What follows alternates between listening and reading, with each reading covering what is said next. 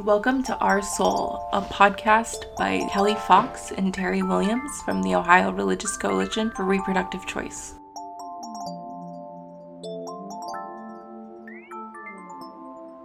Hello everyone. It's uh it's great to be with you again after 2 weeks. Two messy weeks as every 2 weeks are.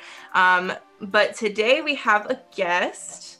Today we have Alana Garrett Ferguson um, from New Voices Cleveland. And we are excited to have her today. And yeah, so Alana, why don't you say a little bit about yourself? Awesome. So my name is Alana Garrett Ferguson. I work at New Voices for Reproductive Justice in our Cleveland office. Um, I'm the community organizer slash policy advocate. Um, so yeah, I love everything around reproductive justice, abolition, I love Jesus. Um, I'm a justice curator and I'm a media enthusiast. So I'm grateful to be here. Thank you guys. I support RCRC, all of your guys' amazing work. So thank you. Repro, religion, all the things that we're about here on our soul. I love it, love it, love it. I understand that you have a little news in terms of your vocation. Is that right? Is that right? Yes. Can, can you share that on the podcast? Absolutely. So starting January 11th, um, I will be the organizing and social impact manager at Ohio Women's Alliance. Woo, I'm super, super excited. They're such an amazing org. Um, and I really get to focus my work on Ohio. And Amazing. Yes. So uh, today, I mean, we've been behind the scenes having some really great conversations with Yolana. Um, and today we are finally putting some of that conversation on recording to share with our audience um, about all the crazy things that are uh, going on and that have been going on in the last couple weeks. We're in the middle of lame duck session, and lame duck in Ohio means all of the nuttiest stuff that comes out Alana has been really instrumental in helping to articulate um, some voice around some of the, the worst things to go through the state house, particularly SB 27, which is a fetal remains bill that got unfortunately passed by the House and the Senate. It's sitting mm-hmm. in front of the governor right now.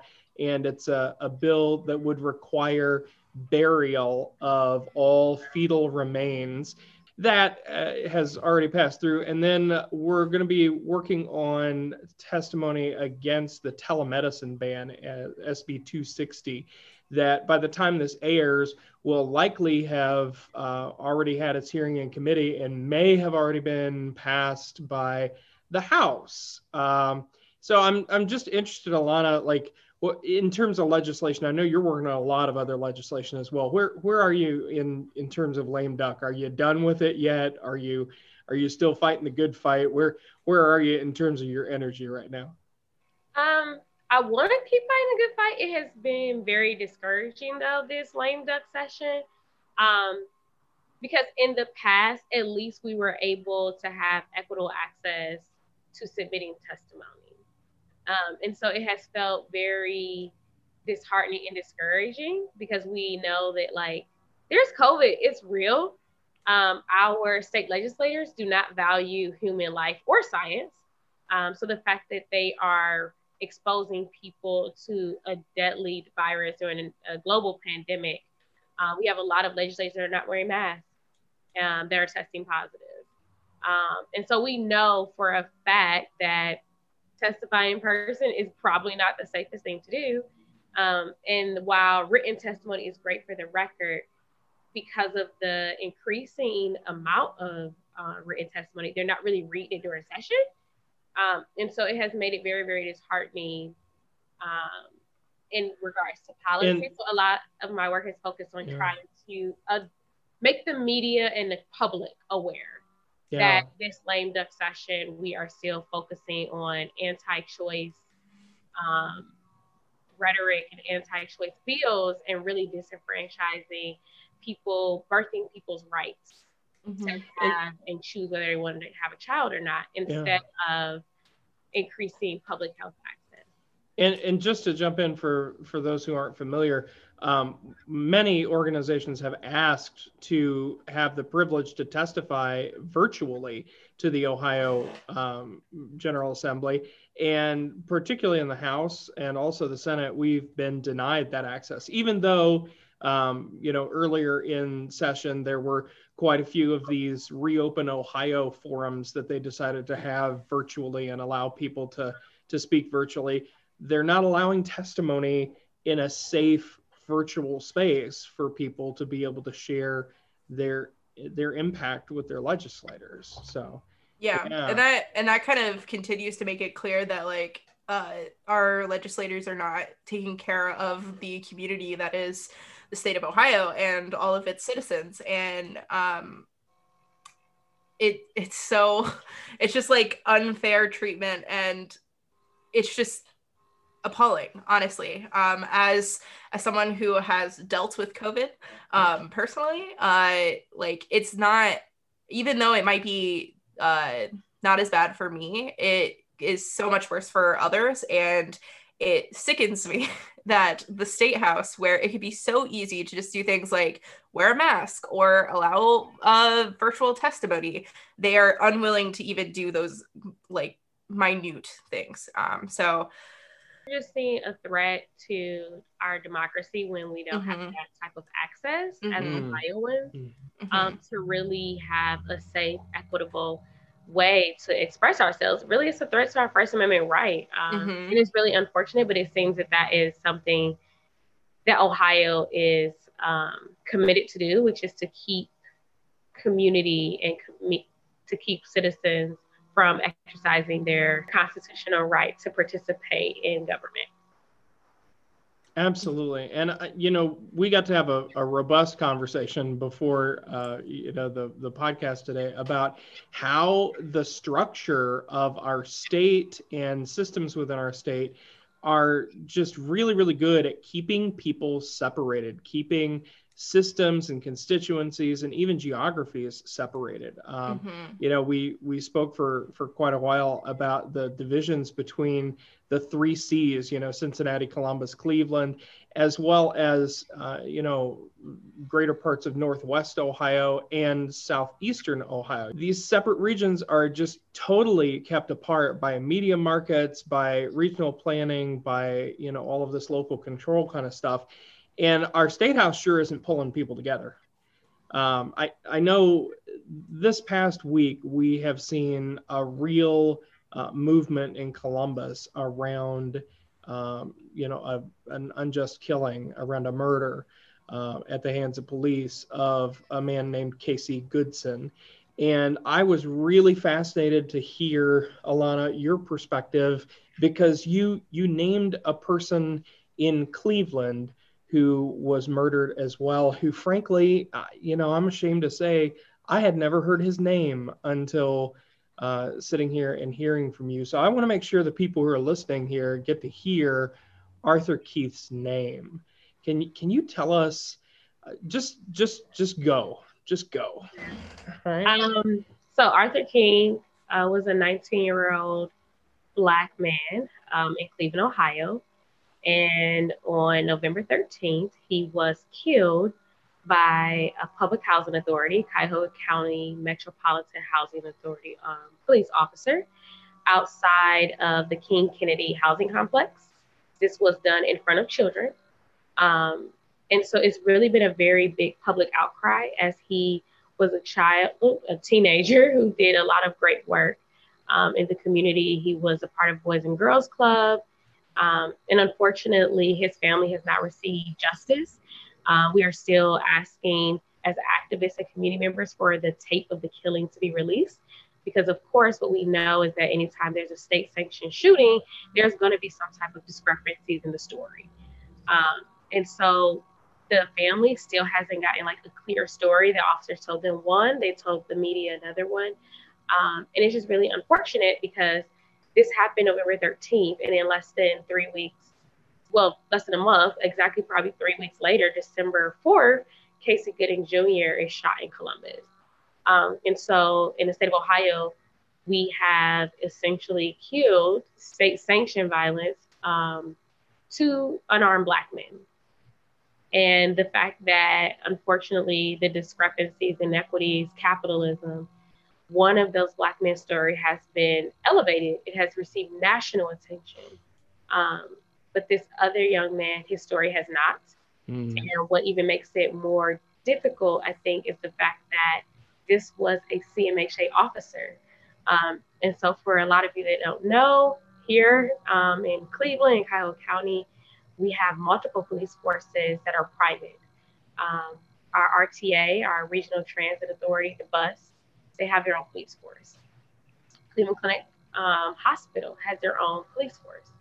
UH University Hospitals, um, one of our community development corporations, University Circle, uh, which houses a lot of our arts, music district, and CASE, they have their own police force. Case Western Reserve University also has their own police force, as do Cleveland State University, as do um, CMSD, our school district has their own one, and then of course our public housing authority. This is so, just amazing to me. I, I just have to say, like, as as an Appalachian, right, where you've got like if you live in the city, you got the city police and then you got the sheriff. And if you grew up where I grew up, you just got the sheriff, right? I mean, you've just so like it's blowing my mind. You know, you you said earlier these are not um, like rent a cop, uh, you know, mall cop kind of things. These are actual like legitimate full fledged police forces mm-hmm. within police force jurisdictions. I just yeah, ah. they enter into like memorandum of understanding with the local police force um, but they operate pretty much essentially like outside of the scope. Um, and they have a lot of the same authority that the other ones have. Um, and their radius is probably around two to three miles outside of their district. So, like CMH, if a crime is committed like within a mile of a CMHA housing complex, the CMHA officer still has jurisdiction to arrest you and to deal with that crime, even though it wasn't technically on their property, as do Cleveland Police Department. Um, so we're talking about very impoverished neighborhoods. We are talking about predominantly Black and Brown communities. Um, most of the time, about 85 and 90% of the people who are in our housing authorities are Black and Brown women who are mothers and children. Um, we have a lot of elderly people in this population. And so to think that this man was killed in such a residential area Mm. um, and it has not received any national attention is very disheartening and it does show a discrepancy in our media outlets because of course you know columbus that's the their state capital. They have a lot of resources. Um, they have really good media outlets. Earlier this year plain dealer laid off 70% of their staff. So it's mm. we don't have the same amount of journalism um, opportunities here. And we're seeing that occur. But like you stated, in Northwest Ohio and in Southern Appalachia, Ohio, it's kind of a similar like discrepancy and inequity. Um, what people don't, their stories, Ohio's Ohio's stories are not being shared, they're not being told. Um, and it's a different method of disenfranchisement, especially to keep people from engaging in democracy, to keep poor people uh, people who they don't deem as worthy due to you know education and income hmm. disparities. To really keep them disenfranchised. Yes. Um, it's a major injustice that we're seeing here. Um, yeah, it's really sad. So the Casey Goodson, it was it was very hard. um, I know here at New Voices, of course, as an RJ org, we're like, this is Black Death, the killing of Black bodies um, is always important to us. And it was very hard because it was like, we're making this statement, but we also have to acknowledge mm. that we need to make a statement about this other death and to mm-hmm. think that two Black bodies was killed um, through state sanctioned violence within a month, global pandemic. We just, we are off the heels of summer protests for Black Lives Matter.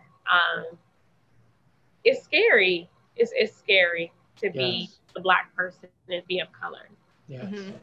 And I, I feel like um, this this lack of um, representation of especially Arthur Keith's um, death is kind of like a continuation of what you were talking about that First Amendment right not being um, honored and uplifted um, and it just being limited. Because if we do not know the stories that are happening in our own state, then like, how are we supposed to talk about the rights that we need? You know, if we don't know about these these murders that are happening right in our own neighborhoods, like how how are we supposed to demand the kinds of things that we need? Um, and like um, I think some people will say like, well, we had the things for for Casey Goodson, and um, that's important, and it is. But just because we like, just because one black man died in Ohio does not mean that we cannot uplift every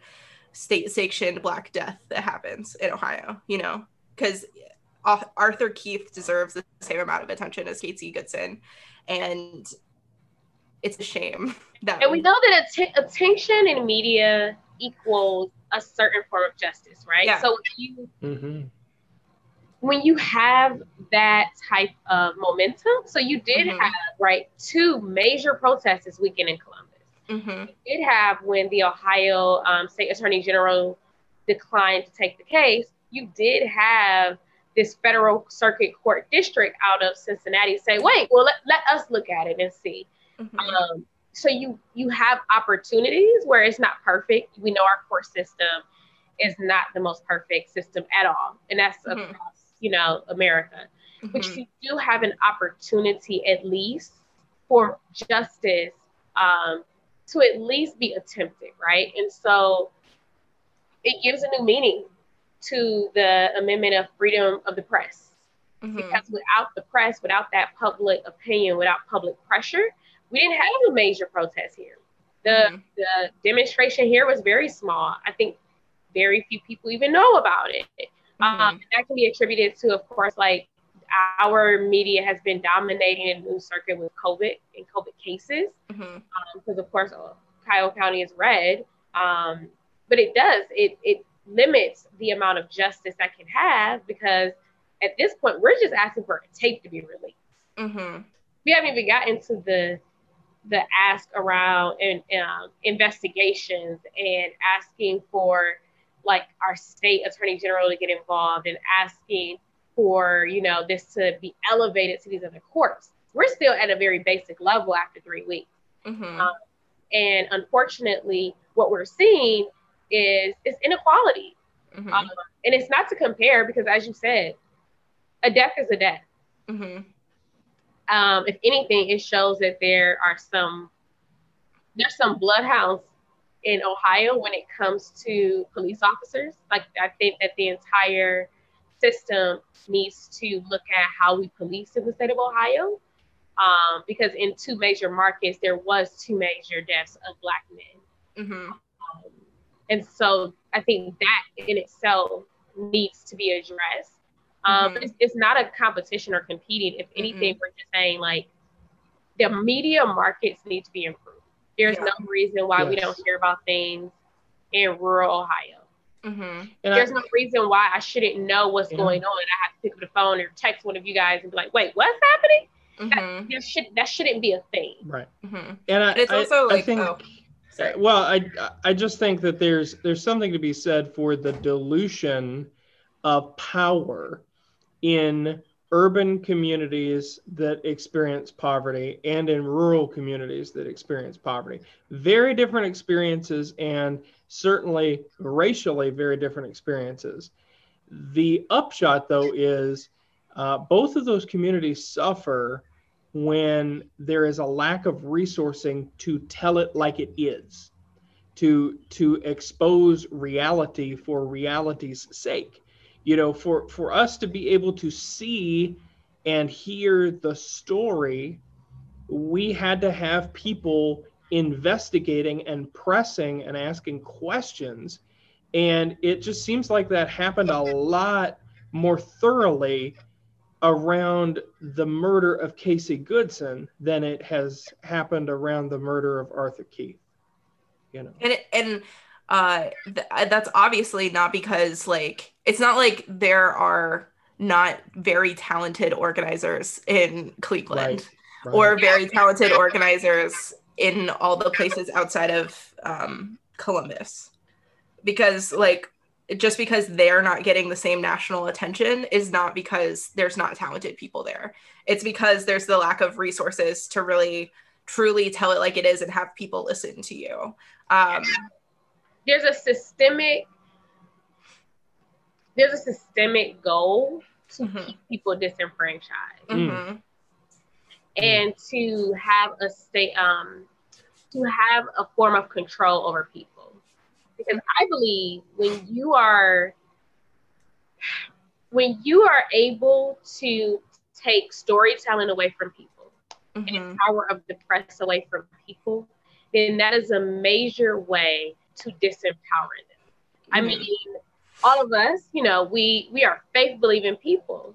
And mhm, so we know even when we think of the the faith that we all claim and we love so dearly, a lot of it was oral tradition. A lot of it was about hearing from God. And you heard stories that were shared over and over. And so even with that amount of power in the oral history that we know that even comes from the faith that we all believe in, what does it mean then when people can't do that same thing? mhm, And so Hmm. we, we see the power of storytelling because it's been over 2,000 years and we still believe in Jesus. And now, how many translations, even of the Holy Bible, has there been? And a lot of it started from oral history, it started from that storytelling. We Right. know from when we think of slavery, that wasn't written down at 1st Mhm. because the people who had access to write these things down were the same colonial powers and the same white supremacist powers that were actually enslaving people. So it was storytelling. And it was a lot of times black people coming up with their own forms of media, their own papers, they're sending it across the country.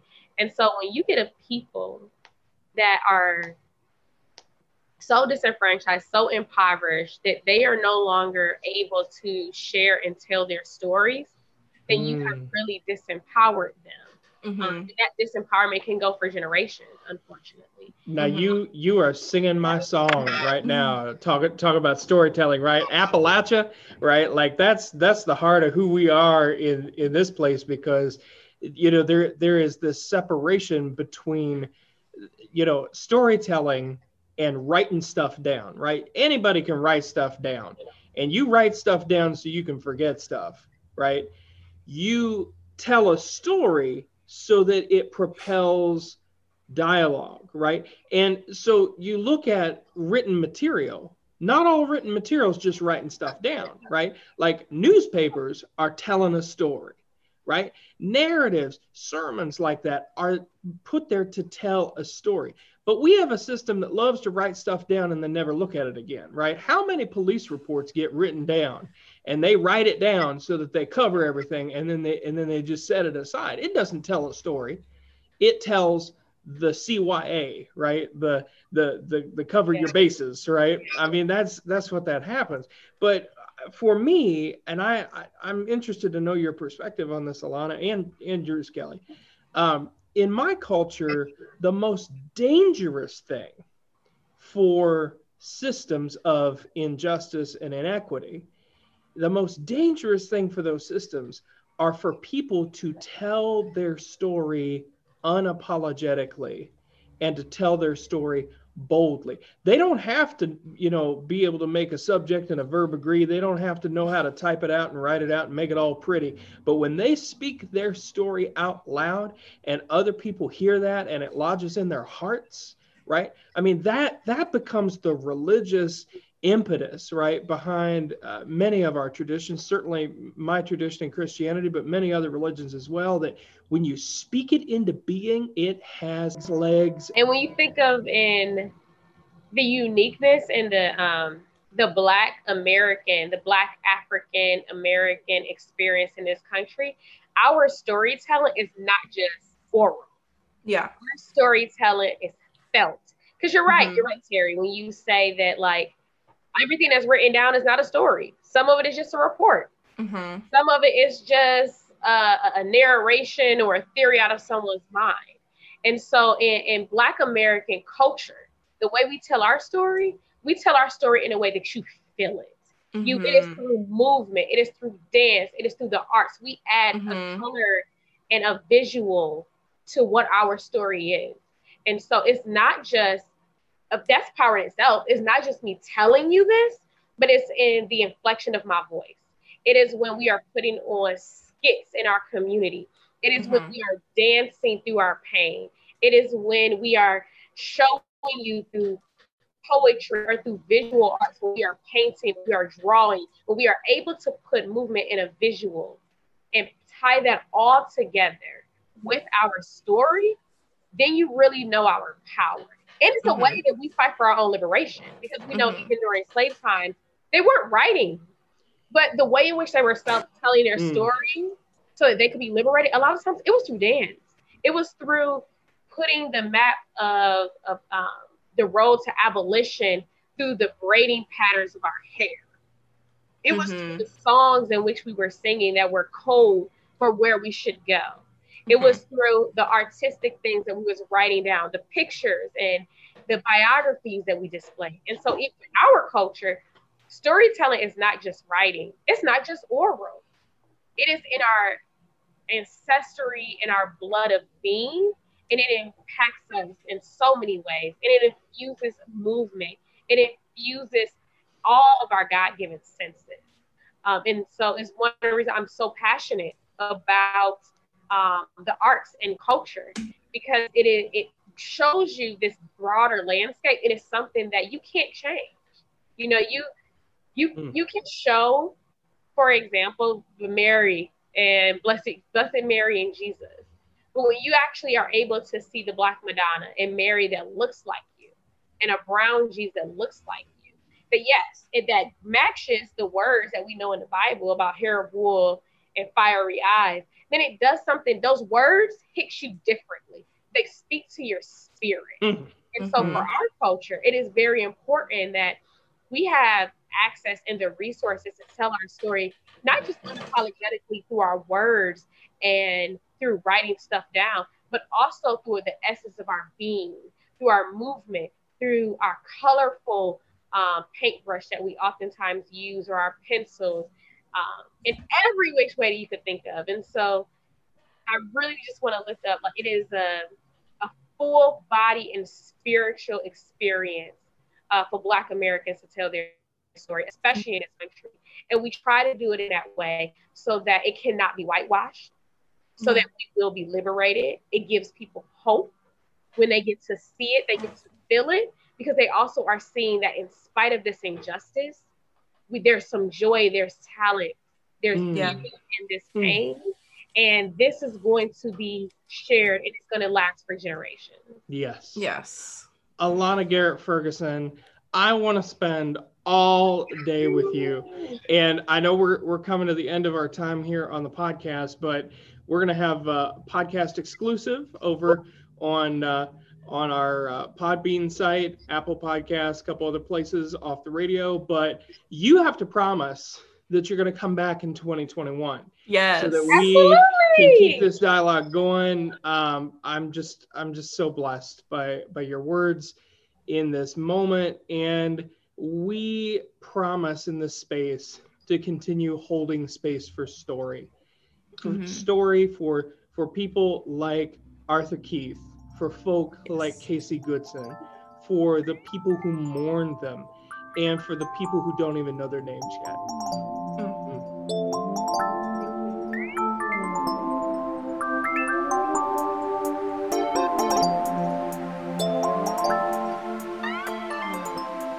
This concludes the radio edit. Keep listening for our podcast exclusive content. More from this episode of Our Soul that you can only hear right here. Anyway, uh, I still cannot believe how many police forces do you have in Cleveland? It's insane. I just can't. Yeah. Ugh. I did want to um, say something like along the lines of what we were just talking about, though.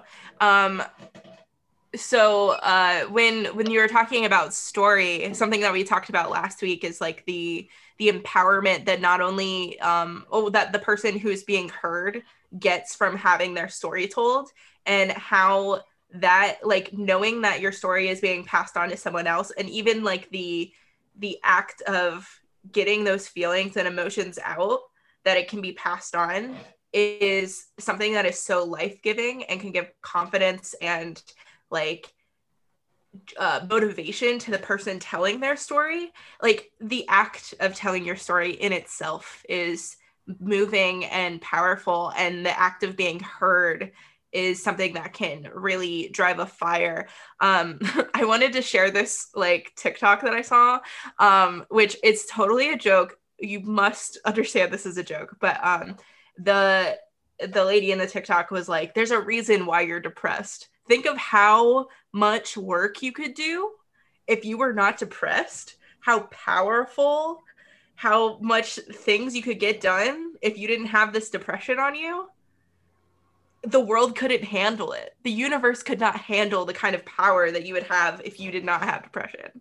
And um, I've been thinking about that when we're thinking about these areas that are under resourced, un- under resourced, under uh, covered by media, um, and just like underfunded.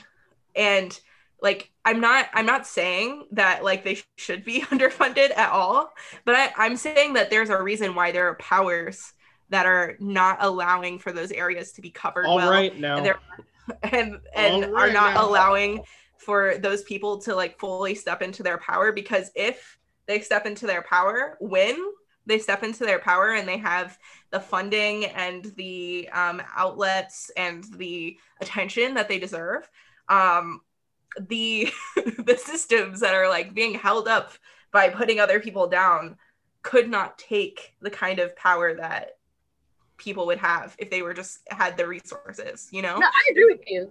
What I have found is that media impacts culture and culture impacts systems. mm-hmm Like the driver of systems is culture, mm-hmm, which definitely comes from media. And mhm. so one of the interesting things I have been looking up is like um, when it comes to uh, violence against women. Mhm. And so, of course, you know, abolition does do not want prison. So I start just doing some quick things around like what what are things that could really curb violence against women? One of the number one things that came up was media. And I was very shocked. Um, and I was reading more and it was like, no. How many shows can you just turn on TV and you see like a woman being brutalized? And it's just nothing, right? And so then Mhm. it was like, how many songs do you know that talk about violence? Mhm. It was like violence is literally in the fibers of American culture. it's normalized All of the the violent TV shows, the cop shows, all of this. mm-hmm. And so, and it was very like whitewashed, but it was it made me think about like there's that's that's some truth. Mm-hmm. And it's hard because we want to tell their stories, of course, and you want to express yourself, but it was like in the way in which our country um, celebrates violence Mm-hmm. and the fact that like you can turn on TV, you can listen to so many different songs, no matter what genre, and hear this. What is it now doing to your psyche? You're desensitized. Because even if you see that there's punishment for those people, you also see that it's kind of like a normal thing that happens, and then you get punished for it. Mm-hmm. Uh, and so it was very interesting because it was like, if you really want to curb some of this violence, then we need to curb the violence that we see every day, which is which was in our media. Um, and I would, it was very shocking because I was like, I never thought of it that way. I'm thinking of so much stuff like politically and things of that nature. Mm-hmm. Um, but to see like the connections, even just in that small thing between Mhm. like media and culture, and then what does it mean systemically? I think you're absolutely right. If if they actually put tools in place for people to tell the stories they want to make the media and the outlets they want, it would Mhm. change our cultures and systems. And there's people in power that like our systems the way they are. Mm-hmm. Like, and um, when I have been talking to people about the, especially the fetal remains bill, um, talking to them about like how stupid, how stupid it is. Um, like, I feel like a lot of it is because um, the people, the powers that be, um, keep people from like knowing basic things. Hmm. Like like it doesn't like when I think of the the fetal remains, like that why why would you there is no reason to want to Especially create that when the law when the law will force people to violate their religious beliefs, right? Like Jewish folk ain't going out here and burying no fetal tissue. Mhm. In the Jewish like- tradition, there's it's like no do people do people know what that until looks like Yeah. Yeah. There's a lot of um. Conspiracy theories. Like I Mhm. remember I had this conversation, and you probably should edit this part out. But there was a conversation, and someone reached out to me because I think I made a post about on Instagram, and they were convinced that, and I think it only happened in two places, and it was a court case that Planned Parenthood sold fetus aborted fetuses. to third Oh world my god. Oh my god. I can hear I can it? hear This is supposed to stop those people from selling tissue, and I was like, freaking idiot. I Um, can hear Iris Iris Harvey and Kersha Deibel Trotter, fantastic, fantastic leaders of Planned Parenthood in Greater Ohio and uh, Southwest Ohio. I can hear them like screaming into the void right now because that fake news, that conspiracy theory stuff, has been peddled and pushed and jammed through all kinds of fake media channels that now people are repeating it as if it actually happened. It's the same level of reality as mass election fraud. It's so big we can't even find it, Mhm. right? I I just yeah, so I I think you're right. People media drives culture Mhm. through that that pathway, right? Mhm. it it drives that that cultural shift even if it's bad media even if it's wrong media because right Mhm. people feel that they're and I, you know it's it's sad because I do think in um I don't know if it came from church culture or in some of our more indigenous communities, but I do remember hearing even growing up that there's always some truth to a lie because you know it's his story, her story, and then the truth. And I think because some of that is so ingrained in us that even when we hear these crazy, egregious stories, we still we remember that from the back of our mind. So we're like, hmm, you know what? There's some truth to that. And Mhm. whatever we choose to, to grab onto that Mhm. may uh, reinforce an ideal that we already have. So if I, like the person was like, you know, what about Margaret Sanger? And I was like, do you know the work they have done to like separate themselves from the Mhm. legacy of Margaret Sanger? Like I've met people at Planned who are black women who are like culture change. Like they have been working on this. They've done, my opinion, they've done a damn good job of it. And so he's like, yeah, but that's their history. And then he hears like this rumor, this fake news about this fetal tissue remains thing. And he's like, no, there's a court case and da, da, da. And so what he chooses to believe, right, and to grab hold to, it wasn't what I was telling him, like, look, they changed. I, I can tell Mhm. you like some ex-employees I know who were like high up executives. What he chooses to listen to is, well, what I read out of that court case was Mhm. even if it was deemed um, like they were not guilty, there's still some truth to it. They just had money and power. And it traces back to this. and it's, like- it's so hard because like in some cases like there there is situations where like uh there i mean i feel like there have been situations where uh that like there is some type of truth to a story that is a lie that like the oh my gosh that the uh the powers that be tell you know um but like the problem is that those same powers are not allowing everyone to have the same resources to figure out when they're lying you Yeah. know and and critical thinking skills. I think in that one, it was like, it was one of them, but it was very small and had to do with like research. Mhm. And people were like, and I remember telling him, like, you know, this has more to do with research. And he was like, oh, that makes so much sense. And it was like, but you were just like yelling at me in my DMs for the past 45 minutes about how I was wrong in posting this Mhm. because you heard this story and you traced it back to this. And this little part was true, but it was true in thi- this essence. And now you're like, oh shit. And I'm like, I'm glad you didn't testify. Like it was like this whole thing. Cause I'm like, think about how the damage you would have done. And of course, it already passed anyway. But I'm like, that you could have done so much damage because after the fact, I was able to like show you like how this all connects in that way. But before I could have had that conversation, you already did this damage. Uh, mm-hmm. Now you told a story of a lie that has now affected four or five people, which is why we have these egregious laws being passed. That makes no sense. And, and then see, not uh, everyone I, has a you to tell them. Right. And I, I I run into this stuff all the time down here in Southern Ohio that you get people who they want the whole world to be nice and simple.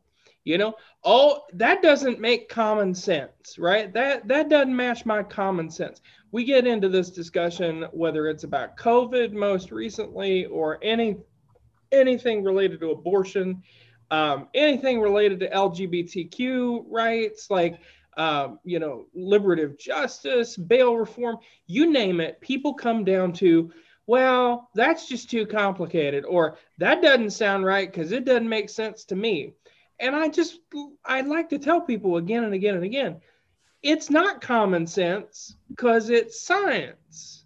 If it were common sense, we wouldn't need science. We've got people who spend an inordinate amount of time studying all of this stuff. You ain't smarter than them.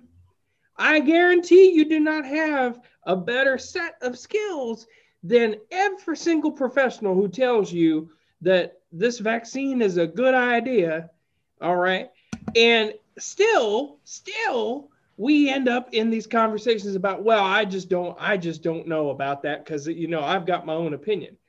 Well, I, I, get it, but not every opinion is equal in weight, right? Mm-hmm. And, and like, don't take it. Yeah, yeah, and it's like, you know, why why are you out here evangelizing against something you don't even know about?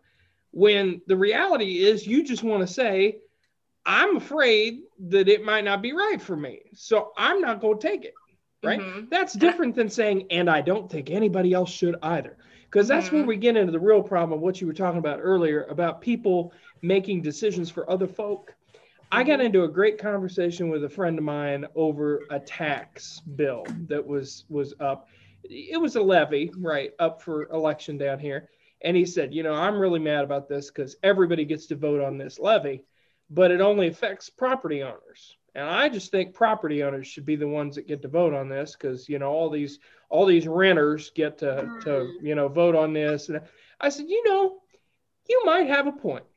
I'd be completely in favor of limiting the electorate on tax levies to only include people who who live and own uh, property and, and, you know live in that property provided we can also limit any discussion about laws that relate to abortion to people who've had one.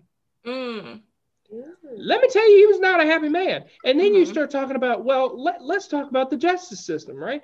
Y'all y'all look around and say i don't see anything wrong with the justice system. Well how, how many times have you been in jail?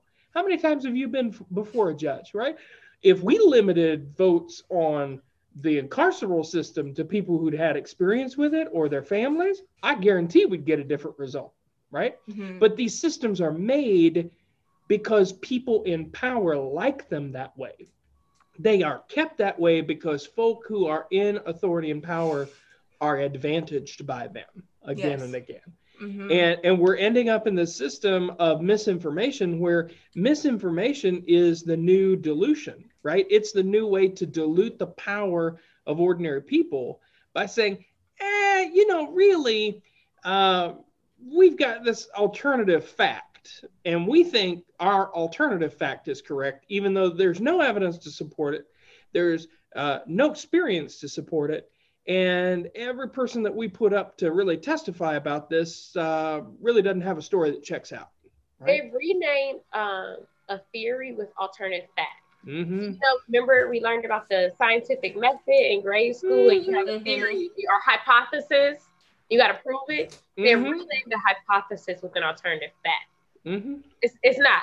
There's many steps before your your hypothesis becomes a theory. You know, you have to you have to try it out. You have what materials that you use. You have to research. You have to experiment. And we are missing everything between the hypothesis and the theory. Amen. And so instead of that, we just skipped all those steps and said, you know what, this is an alternative fact. And it's like, no, that is a hypothesis that has not been tried, tested, hasn't Mhm. been any And even and even when a like scientific hypothesis is tried and tested and comes out like a certain way they keep their like the the point of science is that you have to document how you did it so somebody else can replicate it. And like the mm-hmm. minute that somebody else replicates it and it doesn't come out the same way then they have to retest it. They got to figure out why did that thing turn out different? Did they do something differently? If they didn't then like the original hypothesis is wrong because this one thing happened differently. And then like they have to make a new hypothesis. Like that's you you don't just make a theory and it works for you and then it just has to work for everyone else. It it has to be something that is tested and true for everyone. And, And- so if it's not true for everyone that like they don't want to have an abortion or they like whatever like then everyone should have a choice and this goes back to going back to our first amendment rights and our right to have a choice that has been like threatened and denied to us um, from the state and liver and onions, which is a conversation we had before about why I don't think people should be allowed to ban liver and onions, just like I don't think people should be allowed to ban abortion. Just just as we part here, um, I have to share, like, again, I'm a very simple, like, you know, hills and hollers kind of guy down here in Appalachia. We have a name and have for years for alternative facts, and that's called bullshit, right? so like I can say that on the podcast, I'm pretty sure. Um, yeah you can look at the thing but yes you can we'll see. We'll see. We'll see. see. see. if it's on the terms. If not, uh, people just heard a great big long beep, and that's great too. But like, yeah, that's that's where we are in America today, and ooh, we need some help. Mhm. Oh. It's so sad. Mm. Um, but I believe, and that is the Christian side of me, that if enough of us like this podcast, I'm it makes me so happy when I see podcasts because I think that this is a, a way of fighting against the system.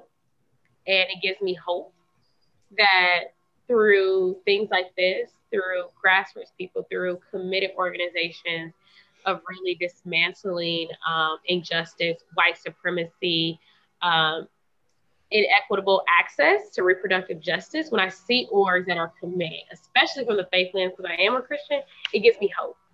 Um, and I think that's why we need podcasts and we have to encourage more people um, in the age of technology to take control of media, to take control and narrate your story however you see fit. Mhm. Absolutely. gives me hope.